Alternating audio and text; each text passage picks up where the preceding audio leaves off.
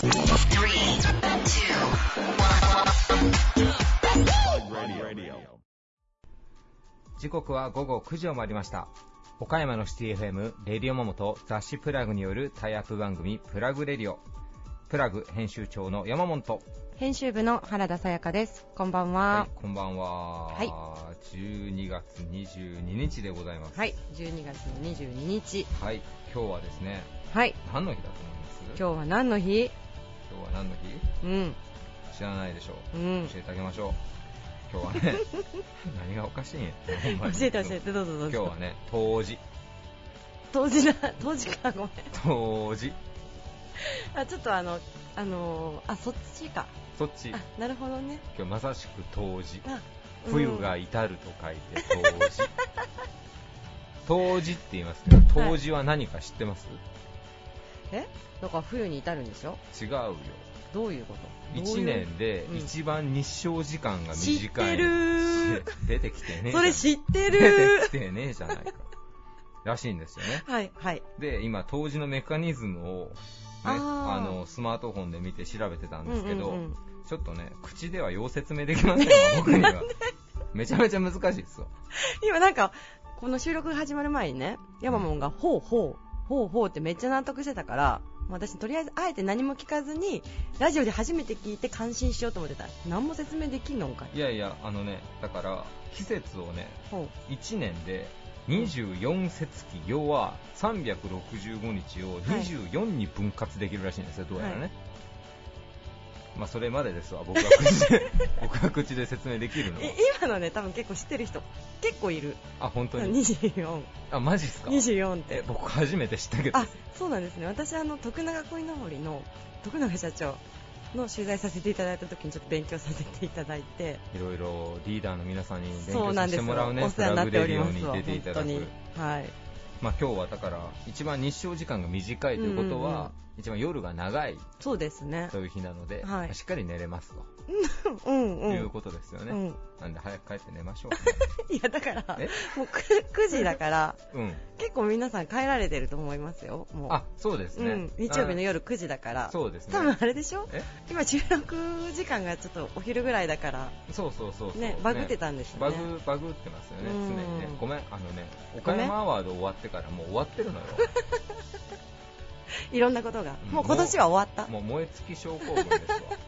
燃え尽き症候今年はもう終了しま群。したか今年終了しましたから、うんまあ本当にもう今年もあと少しですけどねい。や、本当そうですよね。ええ明日はちょっとお休みじゃないですもんね、お休今年はね。みじゃないですね。なんでね、この後も僕の人生もこの後クリスマス、お正月、まあ闘病で、もうその後も終わりですから。闘病？ええ、もうあと年取ってくださいですからね。闘病、入院、終わり。終わりっていうね。暗い僕、早死にすると思うんですよね。思うわ、私も。あ、そう。うん。よし、行こよし、行こう。はい、皆様、大変失礼いたしました。はいえー続いては、岡山地元リーダーたちの思考を探るバリアスリーダーのコーナーです。誰もが知る有名企業から岡山の隠れたすごい企業まで約200名のリーダーの皆さんへインタビューをしてきました。今回のテーマは忘れられないアドバイス。えーそれでは今回のゲストをご紹介していきたいと思います。株式会社ジャパンブルー代表取締役社長真鍋久夫さん。株式会社ベティスミス代表取締役社長大島康弘さん。株式会社平田工学代表取締役平田俊三さん株式会社 R ケア代表取締役山根和人さん株式会社送信会代表取締役社長二上正和さん焼肉ひだや代表飛田幸雄さんです。それではお聞きください。以上フリートークのコーナーでした.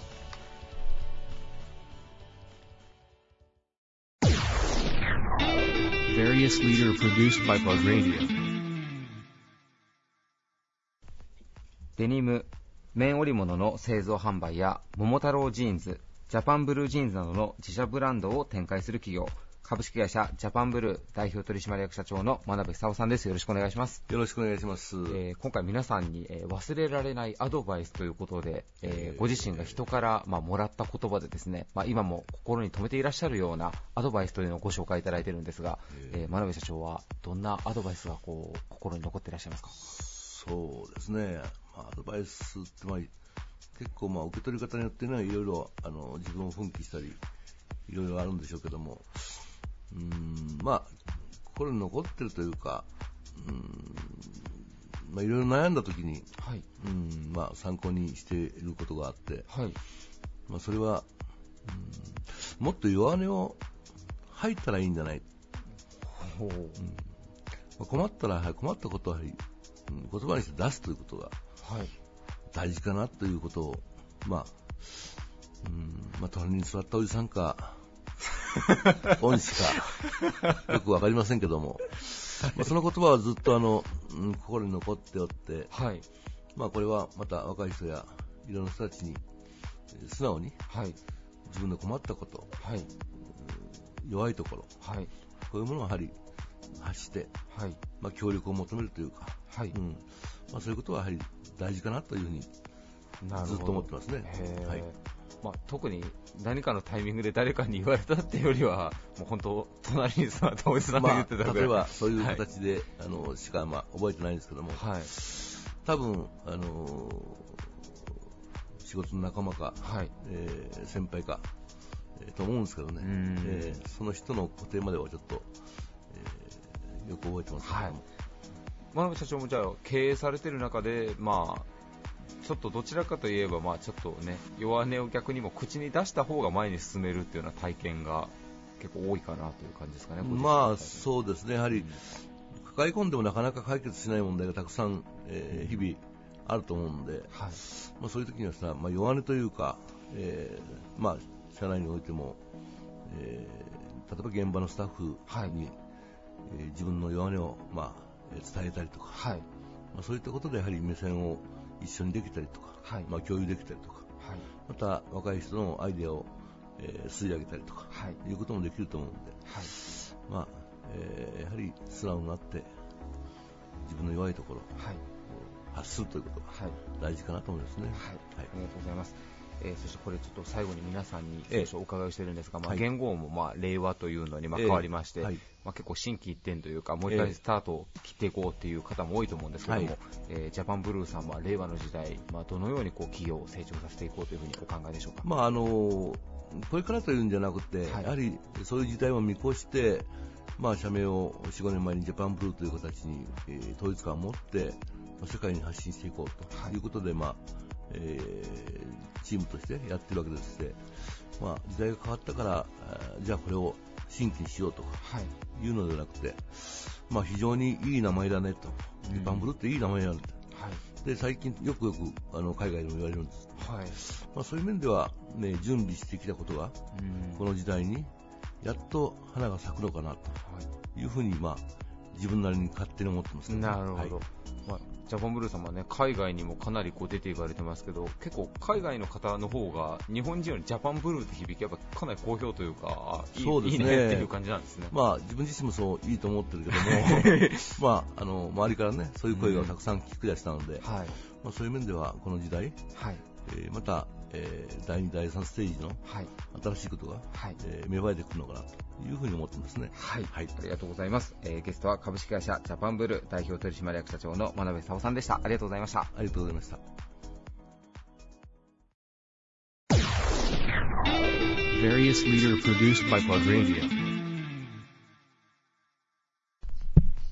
国内初のレディースジーンズのメーカー。ジーンズ文化の創造を企業のミッションとしジーンズミュージアムも運営している。株式会社ベティ・スミス代表取締役社長の大島康弘さんです。よろしくお願いします。よろしくお願いします。お願いします、はい。えー大島社長今日のテーマがですね、はい。忘れられないアドバイスということで、ええ。今までのはい。人生の中でええ。どなたかからいただいた、はい。まあ、教訓だったりお言葉っていうのをご紹介いただいてるんですけれども、はい。社長にとって忘れられないアドバイスどんなものでしょうか？そうですね、ちょっとね、強烈な言葉で一回言われたことがあったんですけど、はいあのね、過去と、過去との決別？過去との決別はい。これはね、何かというと、はい。で我々のこう産業っていうのは、やっぱりこう時代によっていう変化していかなきゃいけないんですね。あはい。で本当に変化対応、まあ、はい。ビジネスとも言っても不思議ないですううね。ん。でこれはうちの父親もね、まあはい。あのいつも時代の流れにこう沿っていろんなことやっていかなきゃいけない、そういうのをねあのよく言われてたんですけど、はい。あのまあ、そういったことでこう商売していった中でね、でまあ、あの我々こう流通も随分変わってきたんですね、はい。70年代っていうのはねあの専門店があって、で80年代で量販店があって、で、えー90年代またあのチェーン店と変わってくる中で、でやっぱりこうやり方とかもどんどんこう変わってきたわけあなんですね。なるほど。うん、でその節目節目の時に、うんまあ、いろんな人とこう話をするんですけどね、でこれこう担当直にこれを言ったのが、はいあの昔のダイエーっていう大きなあ、はい。ね、あのスーパーあったじゃないですかあります。えそこの常務はいの方がいらっしゃいましてね、ええ。その方は実は倉敷出身なんですよ。あ、そうなんでうんすか。そうなんですであのたまによく会って話をしてたんですけどねあそうねでその人がね僕のことやっさんやっさんってよく言うんですよねそうなんですね。そんな親しいです。そうはい。で僕もまあちょっと、えー年がちょっと上なんでね、はい。まあ、兄のように慕ってたわけなんですけど、えでその中でねやっぱあのやっぱこうこう世の中変わっていくときにね、うん。あのもう過去のことは忘れなきゃいけないね。でやったんだこのテーマはねもう過去との決別よこれっていうふうに言われてねなるほどやっぱその通りだなとうん。いうふうにねあの納得したのね。なるほど。覚えてますな、はい。要するにその過去の栄光にはい。取りすがってたらダメだよっていうことですかね。そう、あのー過去のいろんなこう成功したこと、うん。ここにこういつまでもそれにとらわれてるとうん。次に行けないっていうね。でそういったことでやっぱこう時代は変わっていくんでね、うん。常にこう新しいもののこうチャレンジっていうね、うん。でそういうのがすごい必要だなというふうに僕も思ってるんですね。なるほど、はい。あのさっきちょうどたまたま、うん。こうね、事前のこうお話の時にはい出たんですけど、ええ。ジーンズがこう小島で生まれる、そのきっかけになったのも、うん。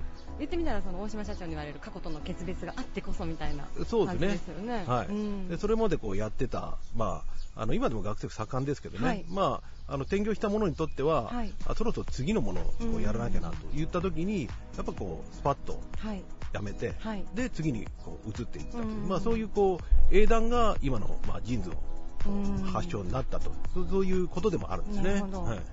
そう思って振り返ってみたらベティ・スミスさんの、はい。こう今やられてる取り組み自体も、うん。まあ、かなりこういろんなこと仕掛けられてるじゃないですか。そうですね。ジーンズミュージアムにしても、そうですが、あのだから、それもそうですね、まあ、過去こうなかったことはい。をこうどんどんトライしていくうん。と、はい、でそのトライしたことが OK であれば、はい。またそ次に行くと、はい。もうこういうこうあの、まあ、うちの会社の、はい。なんていうか、もっとみたいなもんですね。社風みたいな感じなんですかね。ええはい。あのでもやっぱりこう過去を、うん。まあ、過去にとらわれずに、うん。新しいものにこう転換していくのって、はい。こう勇気がやっぱりいることなんじゃないのかなと思うんですけど、ええ。その辺はそう確かにね、はい。あのーあの勇気というか、はい。あのーなかなかこうその時その時は、うん。まあ大変なんですけど、やっぱ変わることがね、まあ振り返ってみればね、はい。まあ一番こう楽なこと。うん。変わらなくてずっとやってることの方がまあ大変は大変なんですな。なるほど、うん。あそういう捉え方も確かにありますそう、ね。うん。はい。あの結構私も自分の状況を変えるのって、うん。勇気がいるタイプなんですよ。はい。え なので大島社長が、はい。そういう決断をされるときに、はい。どういうこう心境でやられるのかなと思って、あのね、こう今がはい。こうスタートとうん、思ってやトライトライするんですね。うん。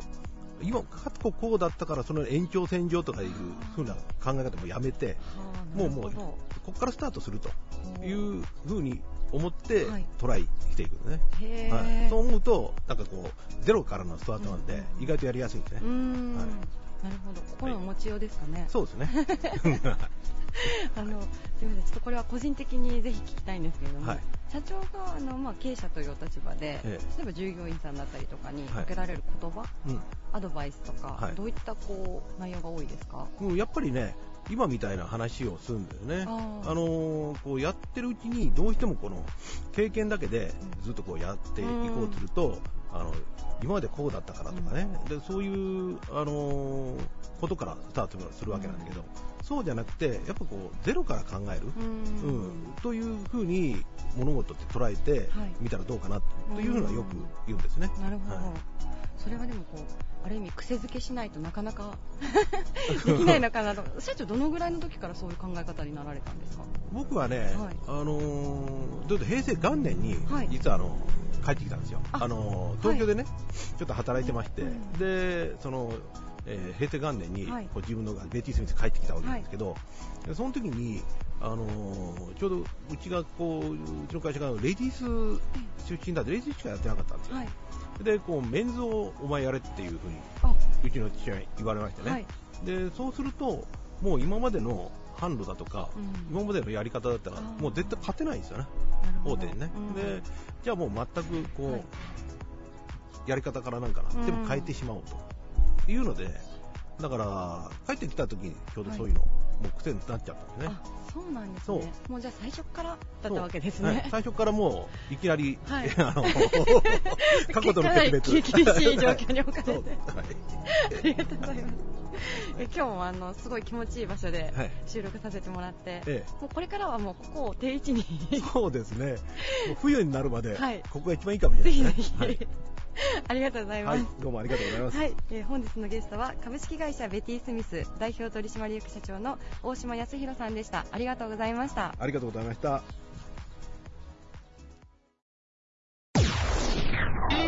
Various leader produced by Plug Radio. 岡山市北区表町でカイロスなど2店舗のアイウェアショップを展開世界中からよりすぐったブランドを取り扱う全国的にも有名な専門店です。株式会社平田工学代表取締役の平田俊三さんですよろしくお願いしますはい、よろしくお願いいたします。えー今回のテーマ忘れられないアドバイスということで、はいえー経営者の皆さんにはご自身が私生活やビジネスでいつも心に留めていらっしゃる言葉というのをお伺いしてるんですが、えー平田社長はこうどんな忘れられないアドバイスをお持ちですか？うん、いやこれをね、お題といただいたときに、いやー、たくさんあるなとか思ったんですね。だけど、まあ逆に、あの、自分が本当に厳しかった時を振り返った時には、これだっていうのが一つありますね。はい。これはね、あの、出店のちょっとコンセプトが甘くて、はい。出店して3日目ぐらいにね、これは失敗だってこう思うと、はい。ぐーっと気持ちが落ちていくんですよ。いや、本当に、はい。もう初めて、あ、これが打つかとか、はい。あ、こんな時人は死を考えるとね、はい。結構、ところがその時にある恩師であり、先輩であり、し大親友がいるんですけどね、はい。その方のところに、いやー、ちょっとダメかもって言って、相談というよりも、なんかすがりつくような気持ちではい行った時に言われた言葉ですね。うん。はい。はい。えーあなたはそのその苦難を乗り越えるがためにこの世に生まれてきた。はい。で、まあ僕こういうのってタイミングでしょうね。うん。確かにそういう種類の言葉はいくつか自分でも知ってたと思うんですよ。はい。えー乗り越えられない試練はないとかうん、神様の試練であるとか、はい。えーね、大病すればこの病気が何かを教えてるんだとか、うん。いろいろあるんですけどね、はい。本当になんかもう自分何をしていいかわからない。あの恐怖ってそういうことなんですね。先が見えない。何をしていいかわからないっていう時の怖さって、初めてそれをね、はい本当に感じた時なんですねうん。だからこの、えーこれをこの苦難を乗り越えるがために生まれてきたんだって言われるともう一点集中じゃないですか。はいもうこれを乗り越えること自体がもう生きることだ。なんかまあいろんなことが頭に渦巻いたと思うんですけど、ガンとブレーキがかかりません、その落ち込んでいくことに対して。落ち込むときはね、スパイラルのようにと言えばいいのか、もうとどめを知らないぐらい、ね、で人間の思考ってやっぱりマイナスに働いていくとどんどん拍車かかっていくのもはい。その時でしたし、はい。もう10年前なんですけど、よくありありと覚えてますね、その辺の気持ち。ちなみにその時出店されたのもメガネ屋さんで、そうなんですそうなんですもううんその出店まではものすごくテンション高くてものすごく盛り上がってて、はい。まあ、反省はやっぱりその勢いっていうのは決して悪いことではないんですけど少し、えー緻密さと、はい。それから少し視野、はい。まあ、独りよがりといいますかね、はい。コンセプトも、えー皆さんに通じればコンセプトなんだけどそうでなければ独りよがりっていう部分なるほど。ありますのでね。それともう一つ、お客様のお喜び第一にっていう大きなあの指標を掲げていながら、ただ自分がやりたいと思ったこと。いや、それも大事なんですよ。はいやりたいことをやること大事なんですけど、でもやっぱり我々がやってることはいかにお客様を喜んでいただくか、それを大事に考えてっていうところなんで、そこに少し独りよがりが働いたのかなっていうふうに冷静に考えてみると、なんか、どんどん落ち込んでいったっていうのがありましたね。先ほどのお話でどんな業界でも通じると思うんですが、まあ、ご自身が例えばまあいいとかかっこいいと思われているものでこれいけてるだろうっていうこともやりたいけれども、それをやってたら本当にカスタマーファーストかっていうと、ただ逆にまあお客様に迎合しすぎても、まあ、お店としてのコンセプト、まあ、ここのバランスって非常に難しいですね、セレクトショップでされる場合いやおっしゃる通りですね。だから、ただまあ僕が、まあ、一般的にプロっていうのがね、じゃあプロは何なのかっていうと、やはりあのお客様より先にその方をコーディネートできる感性を持っているみたいなつまり、迎合っていうのはね、まあ、言葉ちょっとあまりいい言葉ではないんですけれども、もちろんお客様が喜ぶようになんですけれども、まだお客様が気づいてないメガネの喜びを提供する。これは僕たちにとって大きな使命だと思ってるんですよ。そうすると最初お客様としては、え？って言うんだけど、実際かけて。っていうふうに気づいていただく。そこ喜びなんで、ある程度先行している部分はあると思います。だから当然ね、そういう独りよがりというか、その失敗も、あの、表裏一体にあると。はいだからそこはまあ恐れないでやっていくということなんですけれども、やっぱりあまりに、えーそれが先行しすぎる、突っ走りすぎるとバランスを欠くということでしょうね。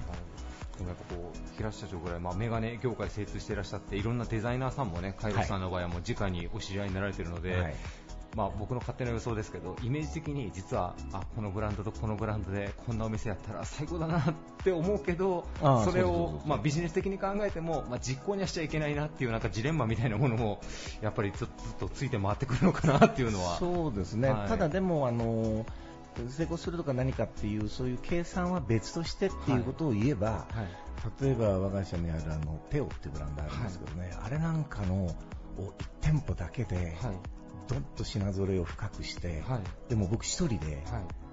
本屋町あたりで、はい。しかもあの内装にもねある程度しっかり投資してはい。やりたいななんてこと思うことは今でもありますよ、やっぱそれだけ自分が好きなんでしょうね。はい。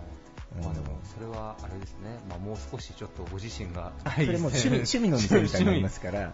社会性みたいなのからちょっと遠のくでしょうね、きっとね。だからそう趣味と社会性の住み分けっていうのは必要かもしれないよそこを間違えた時に、まあ、事業がちょっと行き詰まったりとか、壁が出てきてしまうのかもしれないですね、いやお聞きしていそれて。社会性っていう言葉は硬いけど大事ですよね。いかにお役立ち、つまり社会から必要とされてるかっていう、はいこれは。もっと言い換えれば、あの、お客様が困ってることは何なのかっていうのも発想の原点だと思うんですよね。はいで、今市場にはあってみんながもっと欲しがっているもの、はいこれも当然ね、あの、まあ、いわゆる売れるもので。はいでもよく、なんていうんですかね、真空マーケットって表現があるのかな。まだない。はいでもないからこそそれを、なんとか開発して出せば、はい絶対的にビジネスチャンスだろうな、という感じもあると。だけどそんなに明確なものってなかなかないじゃないですか。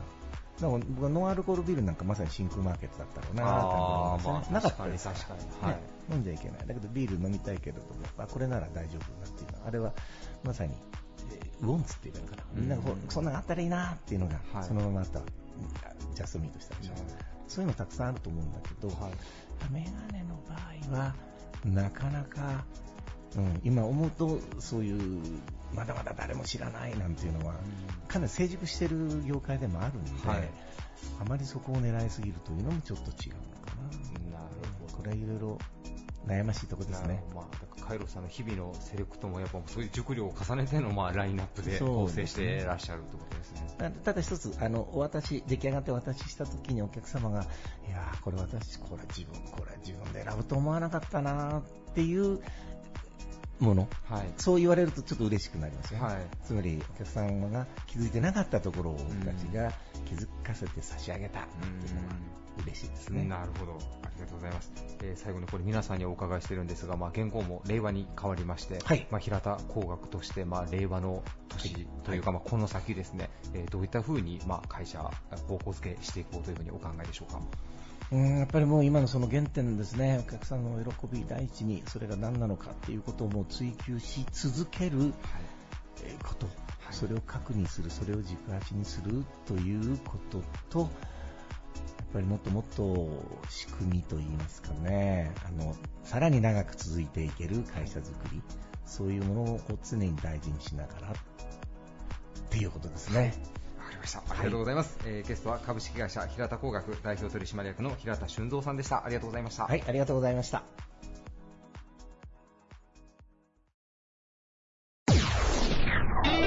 Various leader produced by Plug Radio. 玉野市に本社を置き身体機能の向上によって生活を再構築する介護レストリングケアをコンセプトに介護事業全般と医療を提供する企業。株式会社 R ケア代表取締役の山根勝人さんです。よろしくお願いします。よろしくお願いします。お願いします、えー冒頭ちょっと噛んでしまいまして申し訳ございませんでした、はい。ちょっと気を取り直してはい。山根社長あの今回テーマがですね忘れられないアドバイスということで、ええ。こう今までの人生でどなたかからこういただいた教訓だったりとか、ええ。お言葉を紹介してもらってるんですけれどもはい。社長にとって忘れられないアドバイス、はい。どんなものを挙げていただけるでしょうか？あの多分ね、はい。いろんな人が自分の記憶に残るかどうか、はい。それは難しいと思うんですけども、ええ。全てが全ては。はい。だけどもやっぱり教訓によって育てられて、うん。それがたった一つということは多分ないだろうと思うんですね。で、その教訓を浴びながら自分が生きてきて、えー折々で、ああ、これまっすぐ行ったらやばいなと、曲がった方がいいなとか、あーその後もう一回まっすぐ行った方がいいなとか、まあ、いろんなことを考えながらね、その教訓の嵐というか、はい。そのお中で生きてこられたんだろうと思います。まあもちろん自分もそうで、えーそこから考えてみますとね、2つぐらいあるんですね、あはい。自分の中でね。はい。うんこれ一つはね、はい。あのー私が元市民病院に勤めてまして、えーそれでこの事業をやるかやらないか、うん、それまではねいろんなことをやりたかったんです、やっぱりあのー公務員としてね非常にこう安定はしてるんだけども何かやっぱりもっともっと世の中のためにね、役に立ちたいという思いがどこかにあって、あるいはひょっとするとお金も欲しかったのかもしれない、でそんなこともあってね、えーいろいろ悩んでいくうちに今の事業にたどり着いて、えー当時介護保険もなかったんですけども、その中で、えーやろうかやるまいかと、まあ、こういろいろ考えたことがあるんですね、えー私はもう理学療法士なんで、えー学校出て国家試験を取って、えーまあ、本来ならリハビリに従事するという職務を与えられて病院に勤めた、しかしながらその中で、えーまあ、若気の至りといいますか、あそれがあってもっとジャンプしてみたいという思いがあってね、このうん職しかないと思って、今の事業しかないと思ってやったんですけどね、その時にねやろうかやるまいかどうしようかってこう悩んでた時に実はうちのお親父がはい。アドバイスをくれましてね、はい。えーそれがまず一つ目でそれって何かっていうとね、はい。いや親父こういうことをやってみようと思うんだけど、うん。どう思うかって言ったらねそれまで提案したあーその、まあ、商売といいますか事業というはい。そういうものについてバカ野郎お前そんなものやめとけって、うん。全部うん却下されたんですね、えその中で今回だけはその時だけはよしお前やってみろと。お前何心配してるんだ。はい。もうこう来たわけです。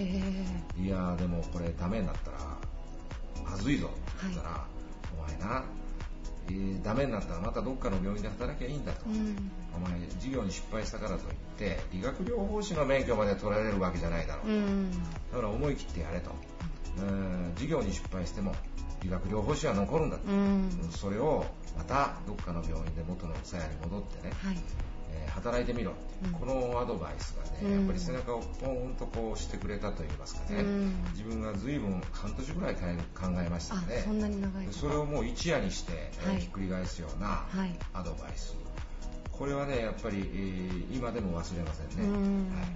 じゃあそのお言葉があったからこそ今の山根社長があると言っても過言ではないかもしれないですね。でしょうねあの時にお前やめとけと。うん。その理学療法士の免許の話が出ずにね、えやめとけ。まっとうに病院で働けよとうん。言われたら、多分やってなかったと思うんですね。自分の中で、えー迷いに迷ってね、はい。えーした結果親父がそういう言葉を出してくれたんで、はい。それでまあスタートが始まったということなんですよ。で僕はね、えー先ほどおまだこの録音が始まる前にね、はいえー山根さんはあの人に今はアドバイスを与える立場でしょって言ってくださったんですけども、やっぱり社員教育の中でねそういうエッセンスはいくつか与えていかないといけないとは思ってます、はい。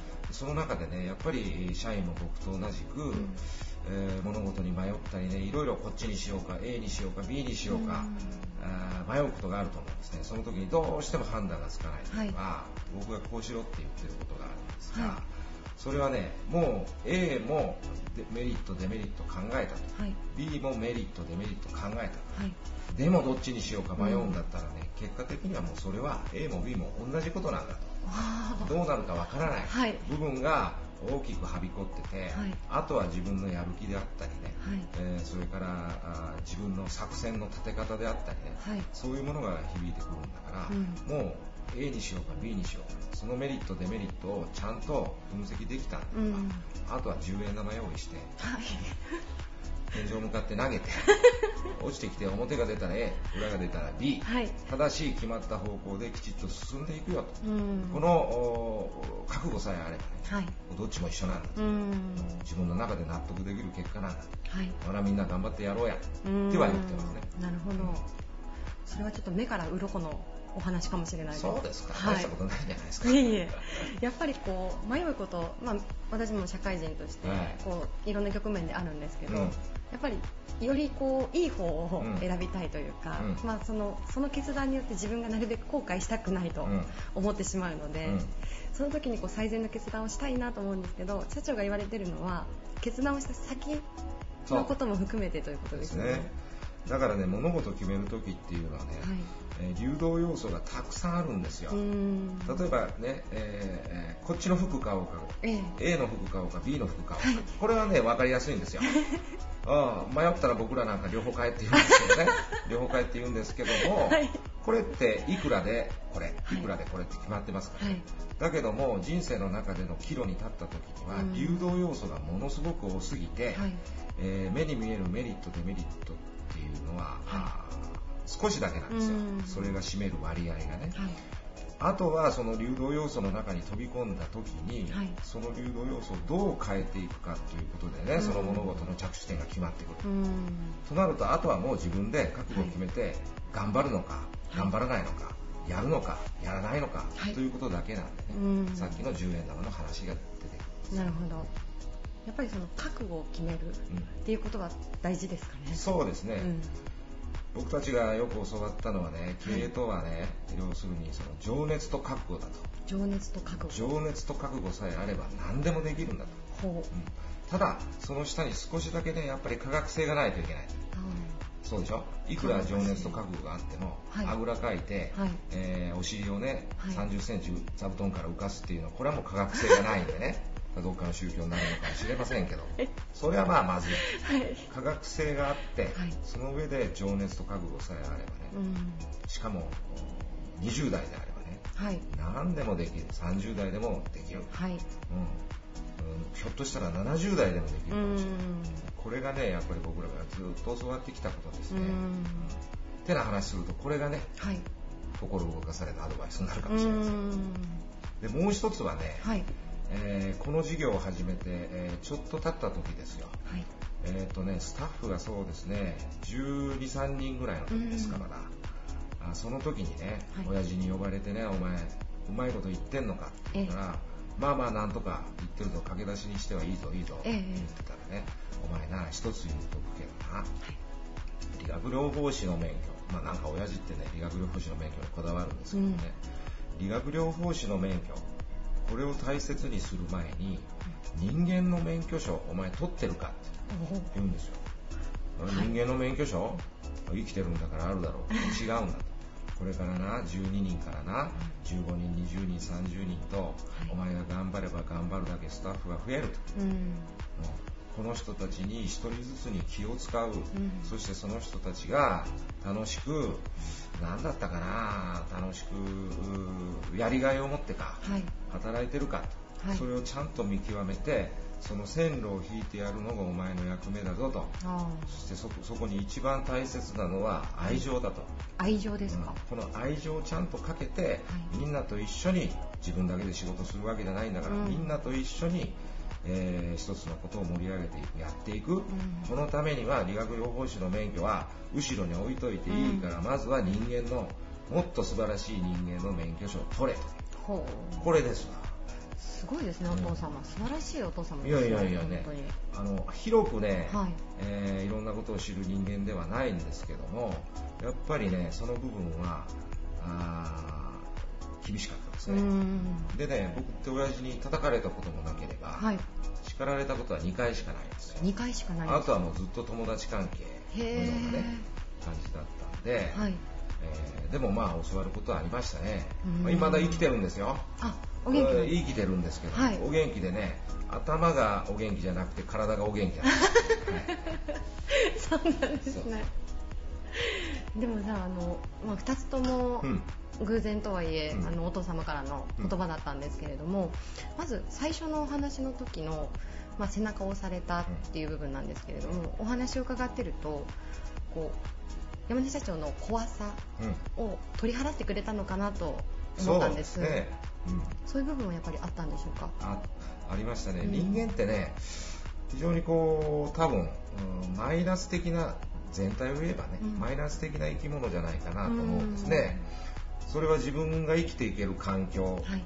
これさえ準備できれば動物としてね、は新しい世界へ踏み出していくっていうのはもしかしたらね命が脅かされるかもしれませんし、それから変化に対応しなければいけない、えー自分のお頭の中も変えないといけない、うん。体の構造も変えないといけない、うんこんな原始の時代から生きてきて、はい。やっぱり安定というのが生きていく最高の、うん。おリスクヘッジになっているところがあるんだろうと思うんですよ。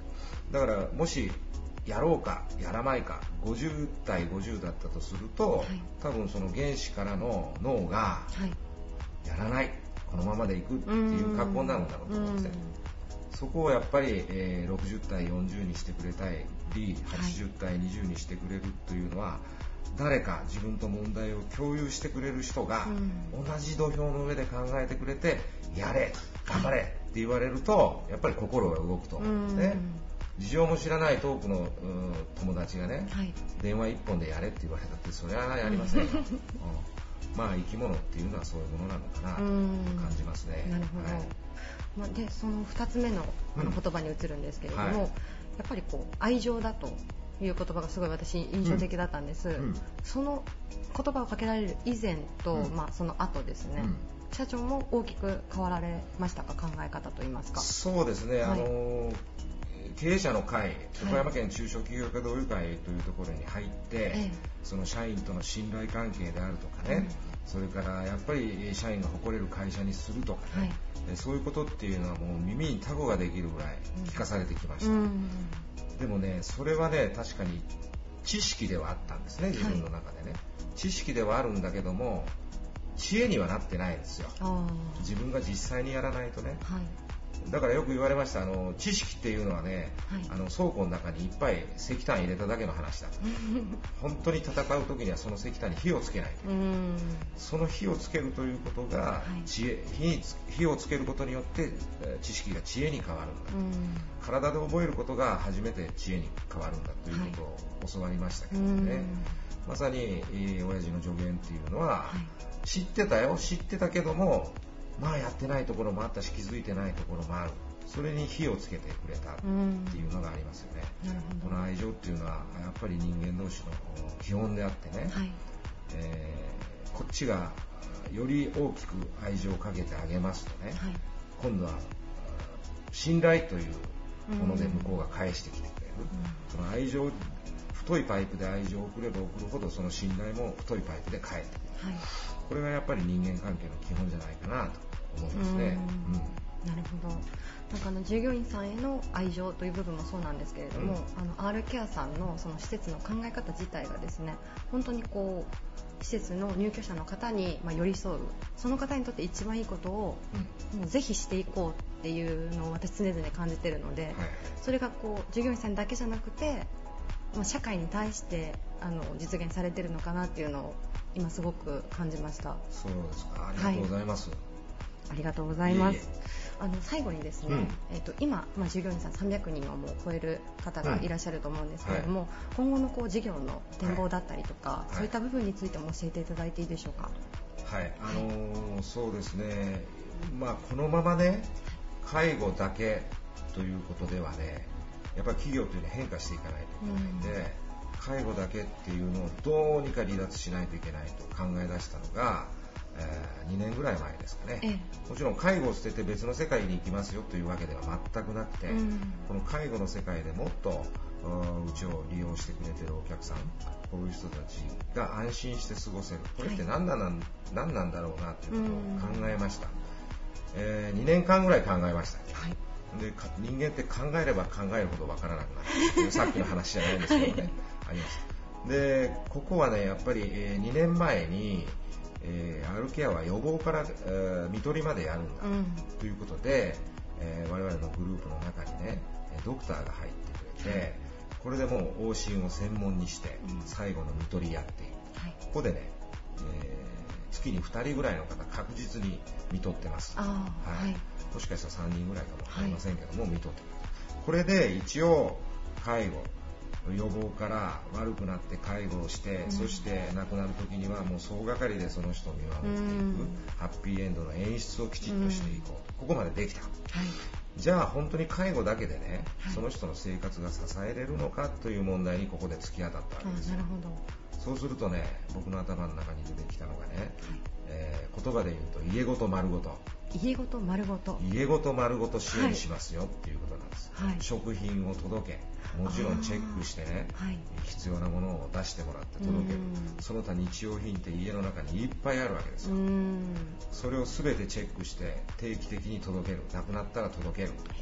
こうやってやっていかないといけない。はい。それからじゃあ食料が来た日用品が来ただけではい。うまく生きていけるのかっていうとなかなかそれも難しい、うん。足りないものは何か。家の保全こんなもんが大事なんですね、えーやっぱり配管がおかしくなったトイレの流れがおかしくなった。はい。それはあのそれぞれコマーシャルでやってたりね、ええ。えーそんな時には電話1本できますなんてありますけどももうそういったことすべて、あえー庭の草が生えれば草刈り、庭の剪定がしたければ剪定雨漏りがすれすれば瓦や、あー立て付けが悪くなれば建材やそしてそこまで行って、はい。その後にその方を見取るうん。見取った後に遺品整理というのがありますからね。あはい。うん。そこまで。そこそそこまで。はい。でもうそこから少し巻き尺を伸ばすとですね、はい。家の処分というのが出てくるわけですよ。あ例えばお父さんお母さん老老介護で2人、はい。岡山にいる娘さん東京行ってる、うん。こんな人にとってはね心配で心配でたまらうん。たまらない。かといって東京連れてくるわけにもいかない、うん。こうなってくるとねやっぱそこまで責任を持ってやる。うん。ファイナンスまでやる。はい。ということが多分大事なんだろうと思いますねなるほど。じゃあそこまでを今もう見据えてすでに動き始めているという。そうですね。移動はい販売までやってきましたけども、はい。本当にそれでいいのかと考えると、うん。やっぱり家ごと丸ごと支援。これ登録商標を取ろうと思ってるんですあけどもねぜひ。はい。はい。これで頑張っていきたいなと思ってます。ありがとうございます。じゃあこれからの R ケアさんはもうさらに進化を続けて家ごと丸ごと支援ですね。そうですね。はい。ね商標登録できたらまた教えてください。わかりましたはい、ありがとうございます。はいありがとうございますはい、本日のゲストは株式会社 R ケア代表取締役の山根和人さんでした。ありがとうございましたお。粗末でございました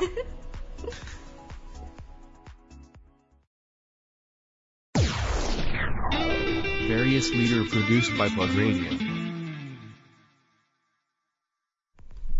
将来の日本の在宅医療・介護の在り方を見据え先駆的な事業を展開するイノベーションカンパニー株式会社送信会代表取締役社長の二上正和さんです。よろしくお願いします。よろしくお願いします。お願いします、えー今回テーマがはい。忘れられないアドバイスということで、はい。今までの人生の中で、特にこう印象深かったお言葉、教訓、はいそういったものを教えていただいてます、はい。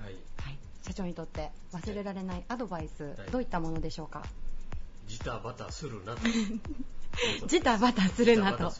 ほうですね。それは社長どういった時に言われた言葉なんですか、えーとね、もう二十何年前になりますかね。はい私が起業して、はいえ2年目かな、会社組織にして2年目。で当時、従業員がですね、4、5名ぐらいで、えええーやってた頃なんですけれども、えー私のね、はい誕生日にはい全員からはい退職届をプレゼントされまして とんでもないですね。それは、衝撃的な衝撃的ですね。衝撃的な忘れられない誕生日になりましたね、はい、本当に。はいその、まあそれでねはい。困るじゃないですかそうですよね。早速明日からどうしよう。まあそういうこともありますし、はいまあとにかくなんて言うんでしょう。その起こった出来事に対して自分でやっぱりもう処理ができなくなって、うーん。うんまあその会社にいる間は、はい。もちろんこう冷静を保ってみたええいな、え強がりで,、えはい。はい。でそこからもうねもうパニパニックでしょうかねやっぱりね、うん、それでまあ当時よくあの困った時にねええ。あのアドバイスをしてくださっていた、いまあ、宮司さんがはい。いらっしゃってて、はい。でその方にあの相談させてもらったところね、もうその一言ですあ、先ほどもジタバタするなと、うーん。いや、でもジタバタしますよね。するよね、はい、本当に。まああのーしかしね、はいまあ、その意味というのは、えまあ、旗から見てると、まあ、その溺れてる？ん。海で溺れてると。いうような様子にしか見えないよ、ね、でそんなことでジタバタしてもはい。余計溺れていくだけだと。あそうじゃなくて一旦リセットしようと。力を抜いてはい。一旦海の底に沈んで、はい。ね、海底に足をつけて、はい。そして来上がってきたらいいと、こういうアドバイスだったんですね。うん。あのそのお話というか言葉を聞いて、はい社長ご自身その時すぐに飲み込めれましたか？そのあのねあの自分を、はい。その客観的に見れるようにはい。多分その導いてくれたんだと思うんですね。よくわかりました。あ。なるほどと、ーはい。おおっしゃる通りだと、はい。うん、もがき苦しんでもう溺れかけとると、うん。自分がね。だけどもう落ち着こうと、はい。一旦落ち着こうと。はい。それですごくね精神的にはい。あの楽になりまあした。そうですか、ええ。物理的にはしんどさか そこからやってくるわけなんですけれども、とりあえずね、でもね、心を落ち着けるってことはね、うん。大事なことなんですよ。ううん。それを導いていただいた一言ですね。その時うん。じゃあ、その心を、まあ、落ち着ける、はい。現状をしっかりとまずは受け止める、っていうことの大切さをはい。その時に実感した、ということですかね。えなるほど。でも、はい。本当にこう辛いご経験ですよねそれは。えでも当時はね、やっぱはい。り辛かったし、あのーなんでしょうね、恨みつらみじゃないですけれども、なんでそんな無慈悲なことをみたいなね。無慈悲。確かに無慈悲。あのちょっと思いました、はい。まあ、しかしながらあの当時のねやっぱりあの、私のその事情といいますか、はい。マネジメント能力のなさといいますかやっぱりそういうことを、まあ、学ばせていただいた出来事ではあるんです、うん。まあ、その飲み込むのにやっぱり何年かかかりましたけれども、はい。まあ、しかしながらねあの当時やっぱり会社といっても、はい。あの思いだけで突っ走ってた。うん、やっぱ気持ちだけでじゃあやっぱり成功もしませんよ。うん、でまあいろんなことをはい。あの整えていかないといけないんだなということを、だってねあの就業規則とか、はい。あの辺ももうあやふやでね、あやふやなんですね。うん、ただあの僕自身がはい。ものすごくあのなんていうかなこう型にはめられるのが嫌いだったのよ。あうん、だからそういう 規則とかあるところって僕全部失敗してるんですよ学校でも。そうなんですか。うん、その就職して、はい。うん、あの病院病院に就職したんだけれども、えええ。もうその決まりとか、はい。もうそういうのにちょっと無理なのね。だからもう僕は人はねはい。そういう型にはめられるのが嫌いだと思ってたから。あない方がいいじゃん。うんうん自由がいいじゃん。そうそうそうそう。そう違ってたね。違ってましたが。うん。あそうか。やっぱりきちっとしたことはちゃんと、うん、あのき決まりを決め事をしないといけないんだということも、まあ、そこは学んだんだね。じゃあいい学びが。そうそうそう。だからあのね、はい。あの彼らが全員辞めた後に、はい。うちはあの就業規則があできたんです。そうなんですか。すごいですねそれ そこからだったんですねそうそうそうそうそう。なるほど。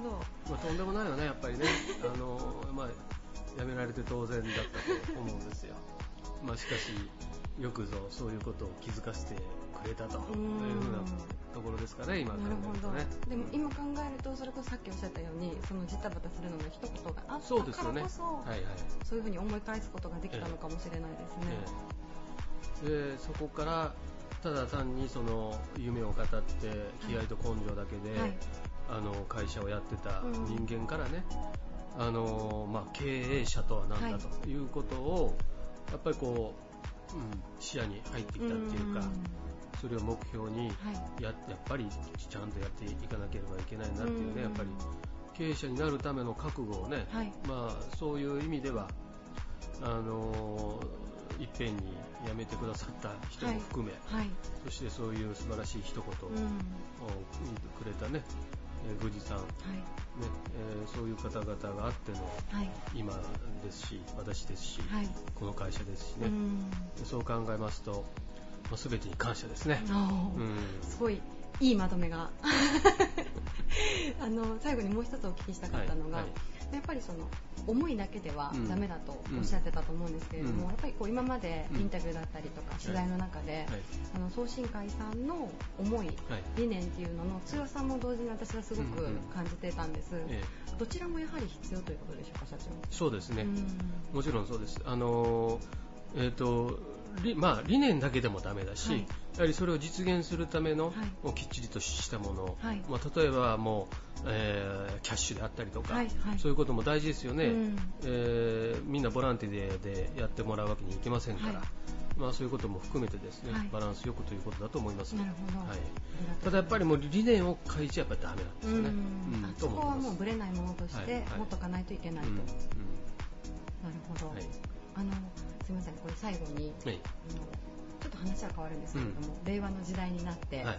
令和どういう年に社長やっていきたいでしょうか？ああ、そうきましたか。はい。いや、僕はあの、うんそうですね、えーおそらく、あの、世界に先駆けて、あの、日本は、あーいろんな意味で、いろんな意味というか、その、し少子、あ超はい高齢化、うん。ね、特に今そういったところで社会の構造自体が大きく変わっていく今転換期にあるわけなんですけれどもそこをきっちりと、ね、きれいに整理して、えー私たちの心も、えー心構えも意識もお若干やっぱり変えていく必要性があるんじゃないかなと思うんですね。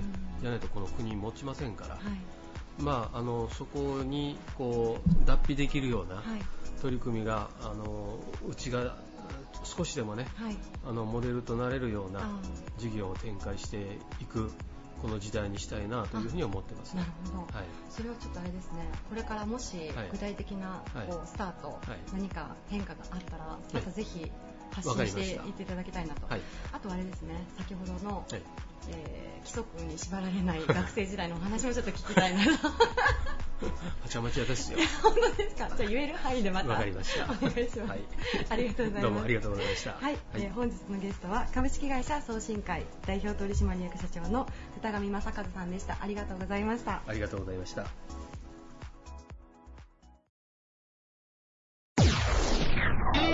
Various leader produced by Plug Radio. 岡山市内に4店舗展開する。厚切りタンや熟成されたハラミを堪能できる人気の焼肉店。焼肉ひだ屋代表の飛田幸雄さんです。よろしくお願いします。よろしくお願いします。お願いします、えー、飛田社長今回テーマがはいですね、はい。えー忘れられないアドバイスということで、はい。今までの人生でどなか、はい。どなたかからこういただいた言葉だったりとか、はい。教訓めいたことだったりとかっていうのをはいはい。ご紹介いただいてるんですけれども、はい。飛田社長にとって忘れられないアドバイスアドバイス。はい。どんなことですかね？はい。えーとですね、はい。いろいろあるんですけど、おう。いろいろ。前職が、まあ、はい。パソコンのソフトの営業をしてまして、はい。まあ、その時の入社したばっかり、はい。21歳ぐらいの時なんですけど、うん。まあ、その時に、まあ、上司の方に、はい。まあ、結構いろいろご指導をいただいている時ええに、ええ。まあ、その、ちちょっといい加減なお仕事をした時に、はい。お客さんを舐めんなよっていう言葉を上司に言われまして、うん。はい、その言葉がまあ今にもはい。心に染み渡ってます。はい。まあまあ強めのお言葉でしたね。そうですね。はい。なめんなよと。それはやっぱりじゃあ今にも通じることが結構あるっていうことですかね。そうですね、うんまああの、そうです、お客さんが直接来ていただいて、まあはい目の前であの食事をしていただくような今仕事にはいなってるんですけど、まあその出す食事だとか、はいまあお肉の切り方にしても、うんまあその丁寧にあのやっていこうというのは、うんまあその言葉から心がけてます。あ、なるほど。はい。それまでは、木田社長、まあ、お仕事全然、その、今の、まあ、焼肉店とは違うと思うんですけど、はいそれまでのこう仕事に対する捉え方だったりとか、はいお客様に対する捉え方っていう部分では結構変わられたんですか？そうですね、はいまあ仕事、まあ当時はそんなにその、したくないというか、うん。まあその、どっちかといったら仕事が面倒だなとうん。思ってたんですけど、はいまあそういうところから、はい。まあ考え方を変えてみて、はい。でまあ、真剣に仕事をしたら、まあ楽しくもなって、うん。はい。で、ね、今は仕事が楽しいです。はい。はい。あ、それまでは、じゃあ割とこう、あんまり好きな。そうですね。まあその、仕事っていうのが、言葉があんまり好きじゃなあーかもしれないです。どっちかといったら自。分の捉え方の違いかもしれないですね、もしそうですね。向き合い方というか。はいはいはいはい。じゃあその言葉をきっかけに、はいもちろんそのさっきもちょっと事前の取材でお伺いしたんですけど、はい一生懸命やってはいたけど、まああのなめんなよというか、そうですね。お客様舐めたらいけないよと。その時もはい。一生懸命してたと思うんですけど、はいはいまあその一生懸命がまた違う方向に向いてた、だと思うんですよ。うんその上司の方から見たら。はいはい。だからまあ真剣にお客さんを見て、はいはい。できることをしっかりしなさいとうんいう意味だったんかなという、はい、あの思います。ちなみにその時期ですね、はい。21歳ぐらいの時って言われてたんですけど、はい。その時はこう割とこう辛かったですか？お仕事っていうのは。結構その指導がいろいろ。そうですね。まあその、はい。正直なところを言いますと、ちょっとまあ、厳しい部分もありました。あなるほど。はいはい。だいぶこうオブラートに包みながら言ってくださってる感じが。はい。でもその言葉があって、まあ、それからしばらくして、やっぱり自分のこう向き合い方が変わってだんだん。そうです。まあ、はい。その言葉もあったり、その仕事を通じて、はい。まあ、その、どう言いますかね、まあ、仕事っていうことが、まあうん。よく教えていただいて、まあ、社会の礼儀とかも、はい、しっかり教えていただいて、はい。まあ、社会人になれたんかなと思いました。その仕事を通じて。じゃあまあそこがあったから、はい。今の秀谷さんがあるっていうことですね。そうですね。ん。はい。その後立ち上げられたんですよね。そうです。そこの仕事を約まあ8年か9年ぐらい、はい、営業で勉強させてもらって、えええから、あの、焼肉に転職しました。はい。はい。焼肉に転職、はい。また全然こうジャンルが、はい、そうですね。システムの営業から、はい。はい。はい。はい。焼肉屋さんはっていう、い。そうです。なるほど、かなり珍しいご経歴だなってそうですね。お聞きしながら思う。んはい。はい、あの前もあのインタビューの中で、まあ、あのお仕事とはっていうことだったんですけれども、はい。その時もあのお客さんに喜んでもらうことっていうふうにお答えいただいて、まあ、平田社長とこう話してると、はい。まあ常にこうやっぱりお客様来てくれるお客様をはい。しっかり大事にしていこうみたいな、コンセプトがすごい伝わってくるんですけど、はいはいこれからもじゃあそんな感じで、はい。はいあの、そこはぶらさないように、はい、はい、頑張ります。ありがとうございます。はいじゃあ最後にですね、はいおすすめのメニューをご紹介ください。おすすめのメニュー。はい。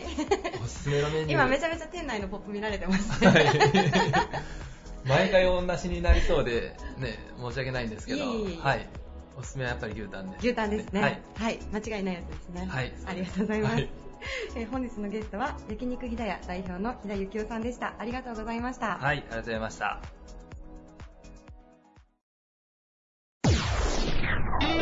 Various leader produced by Plug Radio. This radio produced by Okayama Premium Magazine Plug. See you next week.